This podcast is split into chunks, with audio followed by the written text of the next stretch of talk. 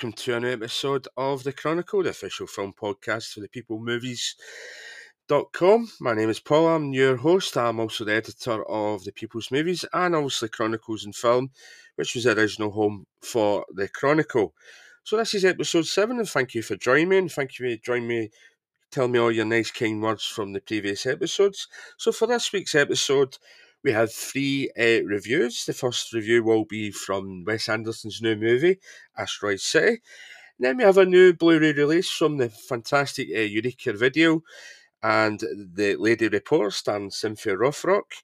And we do have a TV episode, and that is The Walking Dead, Dead City, Episode 1. First review for this week is Wes Anderson's Asteroid City, and that will take us back to the 1950s. And we'll up with a only way to describe it is like a, a Twilight Zone, sort of 1950s Twilight Zone. And the whole world gets introduced to us by none other than uh, Bryan Can- Cranston. So basically, as I said, we're in the 1950s and in the little town of Asteroid City. And the only way to describe that town is it's just like a little pop up town in the middle of the desert. And and in this place here, we're having the a junior stargazer space cadet convention, which was organised to bring together students and parents across the country to obviously it's like a sort of fellowship scholarly competition for them. And basically something spectacular happens during the event and it's a world changing event Asteroid City it's a tiny place. It's only about population of seven. So obviously you see first you see the, the long cargo train going past, and uh, in the background you actually see a nuclear bomb getting tested, and then you see this uh, uh, signpost saying "Welcome to Asteroid City, population of seven. But obviously once a year this convention happens and it triples and population triples right up. So the main uh, characters in this are Jason Schwartzman. He plays Augie Steinbeck, and he's with his kids. Well, obviously his son, uh, played by Jake Ryan, who's Woodrow, and he's on his way to meet his uh, father-in-law, who's played by Tom Hanks, who is uh, one of the newbies in the Wes Anderson uh, film universe. What we do learn is that Augie's wife is actually died due to illness and obviously Augie's taking his kids to see their grandfather. However, they do break down in Asteroid City, and this is the moment uh, the kids or the families come for the, the actual convention. So we start to meet the characters there, here, and there, and uh, eventually we get to see the actual convention as well. And as I said, something drastically does happen as well, and this sort of sets up the events uh, for the actual uh, film. And basically, after what happens, the town is put into a, a quarantine. And through this, we can start telling little stories about Augie and his family. There are characters like played by Scarlett Johansson. She gives you this of, she's like a, a, a playing an actress and a wash-up actress, and she's giving that sort of Janet Leigh persona as well. We learn their little stories. Uh, meet the characters who are there. Steve Carell, he plays like the owner of the, the little sort of, uh, us say, holiday village at Sia. All the other regulars are there, like Willem Dafoe, Jeffrey Wright, he plays like the, the sort of police constable of the little place. Tilda Swinton's there, Ed Norton. And we see Ed Norton, we see him basically the film set up into acts and scenes. And uh, Bryan Cranston, he sort of describes what's happening. And this is where Ed Norton, he, he sort of plays the writer who's creating the story of Asteroid City as well. And Liev Schreiber is there, Matt Dillon's in there, and Rupert Friend. And Rupert Friend, has, he plays like a, he looks like the sort of the old cowboy, you know, like the 1950s uh, uh, cigarette, American cigarette adverts, like the old sort of old time cowboy. He sort of dressed like that with a blue denim. But he's here with his band as well. And one of the band members I didn't realise until after the film. Uh, he's playing the blues uh, washboard, and it's uh, none other than Pulp's uh, Jarvis Cocker, who I believe Wes Anderson's a big fan of the band uh, Pulp, so that's possibly one of the reasons why he's actually in there. So obviously we we going about the quarantine, see what happens here, and uh, and as I said, this set sets up the story for things hap- happen, and suddenly as the quarantine just outside the quarantine, the place becomes a bit of a tourist chat with fairground events there and people taking pictures and you name it, and. Uh, Augie and Midge, who's uh, Scarlett Johansson character, they seem to connect well between each other. And and and Augie, he's a bit of a photographer, and he starts taking pictures, and sometimes a little bit naughty as well. But it, it truly does set things up as well. And uh, what I will say is, uh, when the quarantine's lifted, obviously life just starts to go back together life in a little town, and the bombs are going off, and there's a little CGI Roadrunner, which is a bit of a funny character we get through it as well, pops out of there. So often, what I didn't mention, also see the, the old fashioned police car chase as well happen, as, as in the film. I probably not get any more uh, new converts to Wes Anderson's uh, fan club, despite it actually being one of the very few of his films which I would consider his, his most accessible film to date. It's also one of his shortest because it only runs around about an hour and 40, an hour and 45 minutes as well. And and Wes Anderson's own fans, they will adore this film. Not and it, and it does have his usual visual trademarks, uh, stylings here throughout, but it does have some other trademark stylings here. I wouldn't say sorry, trademark stylings. Stylings here you've maybe not necessarily seen much in Wes Anderson movies, a la Durga especially with a sort of visual, sort of beautiful visual style. If anyone's actually seen the trailer, you can actually see that visual style there. And what basically this film is, it, it plays in the sort of family and the grief and how family and grief copes as well, but also plays in the stories that we tell and how we frame our lives and uh, and and sometimes it's like a little bit like Chinese whispers. So someone tells you a story, you go and tell someone else story, but you slightly change the story, and it just goes round and round. It is obviously playfully Anderson esque as well, but it's also very heartbreaking at times because it becomes a lot more darker than any of his other films as well, and it is a little bit complex. I should say it is a funny and charming uh, film but it's also devastatingly heartbreaking at times as well. And I would give this film three stars. Next film to be reviewed this week is Lady Reporter, which is one of the latest films on the absolute fantastic uh, Eureka Entertainment line. It's released through their uh, Eureka Classics. And it's, uh, as I said, it's Lady Reporter, but she's also known as the Blonde Fury as well. And Cynthia Rothrock, who, if anyone knows her action movie, especially from the 1980s and 1990s, she's regarded as one of the the leading ladies of the martial arts action uh, movies as well. And I don't know if many people know, she is one of the first and only Western actresses to actually take lead in a Hong Kong film.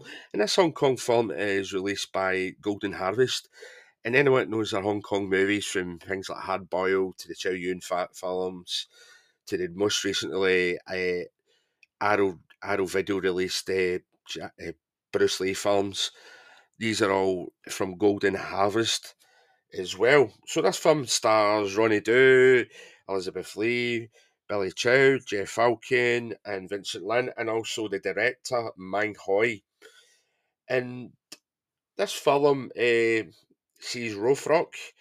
She stars as Cindy, and she is a FBI agent who is sent, who is from the San Francisco side of the police, FBI, who specialises in uh, Chinese crime.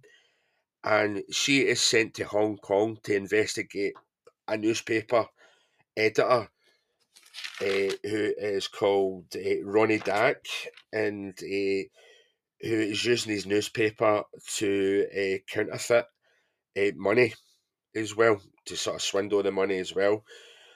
And basically, when we do meet her, she is uh, met by one of her friends, and she quickly goes to the interview to get interviewed by at the newspaper where the alleged things are actually happening.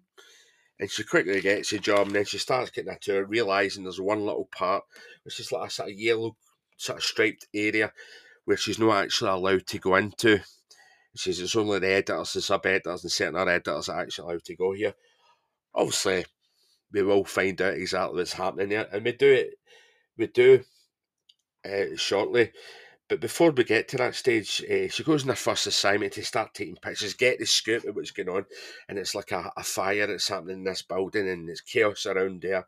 And then she hears a woman trying to get in, get her baby in the fire, and she gets into the, the building, and the next minute she's jumping out the building with the baby, rescuing the baby, and there's a rival newspaper there, and they, they take scoop of the picture and start taking pictures, no realising who she is. They they believe she's actually an escort, and and then eventually they realise she's actually working for the rival uh, newspaper. So this newspaper, we do start to learn about them, and uh, the the journalist, photojournalist, who is actually the, the director of the film, Mang Hoi, he goes back and starts showing these pictures to his father, who's the editor, plays Wu Ma, and we see the the actual place that they're in. They're actually counterfeiting pictures. We've got the secretary, she's lying over a table and they're pouring blood over her, her face, her arms, her legs, because there, there was somebody getting mutilated recently, so they're trying to use that as the pictures to put in the newspapers. We're hearing in the background phone calls that people are saying, if you don't do this, they're in big, big debt. And then we learn that the, the staff don't actually get paid as well. So we'll go back to uh, Cindy, and when she starts uh, uh, looking at the, the place where she's trying to find out what's behind this yellow striped line area, and she finds out it's actually in there, and but she spooks the criminals who end up moving the actual whole uh, thing that they do to another area as well. And that sort of spooks the operations as well. So there's a lot of comedy moments in this. It is an action comedy, I will say that. And there's one bit where Cindy is fighting on like scaffolding, very dodgy sort of scaffolding. At one point, she kicks this one of the guys that's attacking her, and the way to describe it, when she kicks the back, he splits in half, and it's like one of the crash uh, crash test dummies. Uh, I, I think it was done deliberately, but it was very, very. It made me actually laugh as well at this point. And uh, and when we do see the action scene, and the action is very, really, really good as well. And some it's sort of slow moving when she's kicking, punching people, and maybe people are flying through uh, tables or glass doors or windows as well. So back to when everything gets exposed, we do learn. We, we get back to the photojournalist who misses another scoop where he nearly gets knocked down by someone we learn is prosecutor Yu, who eventually, as he goes further past past him, gets actually kidnapped. And prosecutor Yu, as we do learn, is actually Judy, who's Cindy's friend, who's staying with, uh, Farah as well. So obviously they're trying to find out where what happened to you because what happens is prosecutor Yu is the prosecutor who's going to uh, go against uh, Ronnie Dak, and what they actually do, they get in, they kidnap him, they inject him, and he starts talking about gobbledygook at the actual court hearing, and starts quoting things for He Man and things like that, and it's it's it's actually quite quite funny as well. So overall, Lady Reporter is a very silly film, but it's a very fun film, and the acting is cheesy at times, and it's one of the films where you can actually say it's so bad, but it's so good as well. As I said, the fighting and the action scenes are top notch, and they do vary for that sort of comedic uh, to very uh, serious. A wee bit like way Jackie Chan and other very similar uh, martial art actors uh, ha, do it as well. And there's one scene when it's very exhausting and tiresome for for Cindy when she's up against a, a Thai boxer. Visually, this was uh, redone into a 2K restoration, which is roughly think about 1080. It looks great. The colours, nice balance of colours. Though it isn't 100% uh, uh, perfect as well. Because the dubbing this is, if you love your nostalgia, you'll love the dubbing because it's pretty, pretty bad. It's like it's still the, the dubbing you get back in the 80s because this film's from 1989 as well. It is very cheap, However, we get two versions of this film. I watched the theatrical version, which uh, which has the actual. Uh, tell I watched the export expert version. I don't know why it's called the expert version, but this had the dodgy dubbed uh, uh, subtitle uh, dubbing. The theatrical version has the original Cantonese, but has English subtitles, and the sound in there is a lot, lot better as well. As ever, this is a, as I said, is a Eureka entertainment set release, and it comes with a, an array of extras, uh, including a collector's booklet and a lot of uh, other interviews, including a brand new one with Cynthia Rock Rock herself, audio commentaries, and uh, other video essays and printed essays as well. The human itself uh, doesn't always work, but as I said, the action does save the day here. And I would actually give this film three and a half stars. And for the final review for this week's uh, episode, episode 7, is a bit of a, uh, actually, it's a little exclusive because it's not actually released yet in the UK. When I mean the UK, I mean there's not actually a, we don't actually know which uh, streaming channel or TV channel it's actually short, and that's The Walking Dead Dead City, which is obviously another spin off from the Walking Dead uh, universe, which involves two of the actual fan favourites from the original series. That's Maggie and Negan, who are played obviously by Lauren Cohan and Jeffrey Dean Morgan. Obviously, the main series, uh, The Walking Dead, is now over, and uh, the first spin off series, The Fear of the Walking Dead, which is now in its final season. I think it's the last six or seven episodes. The question is, how far can they actually take this franchise before it becomes very, very redundant? So this spin-off series is to see it really it's to see more of the two of the most favourite characters in the original series back on the TV screens doing what they actually do best. And the thing is, can they consistently keep uh, things consistently through six episodes? It is a big task, even though it's just uh, six episodes. Uh, even though even though there's not very many episodes here, and, and really do they want to go into another another uh, season after that? So for this one, uh, Dead City, Dead City is basically post-apocalyptic uh, Manhattan, and Maggie and Negan they have to travel here, and Manhattan is cut off, been cut off from the mainland here, and it's a crumbling city, and it's full of the dead, and it's full of Denzians who have made New York City a world of uh, anarchy, danger, and beauty and terror. So once again, Maggie's son Hershel is gone gone missing again. He's been taken hostage as well. So Maggie obviously needs the help of Negan to get his uh, to get into the city and get our, our son back as well.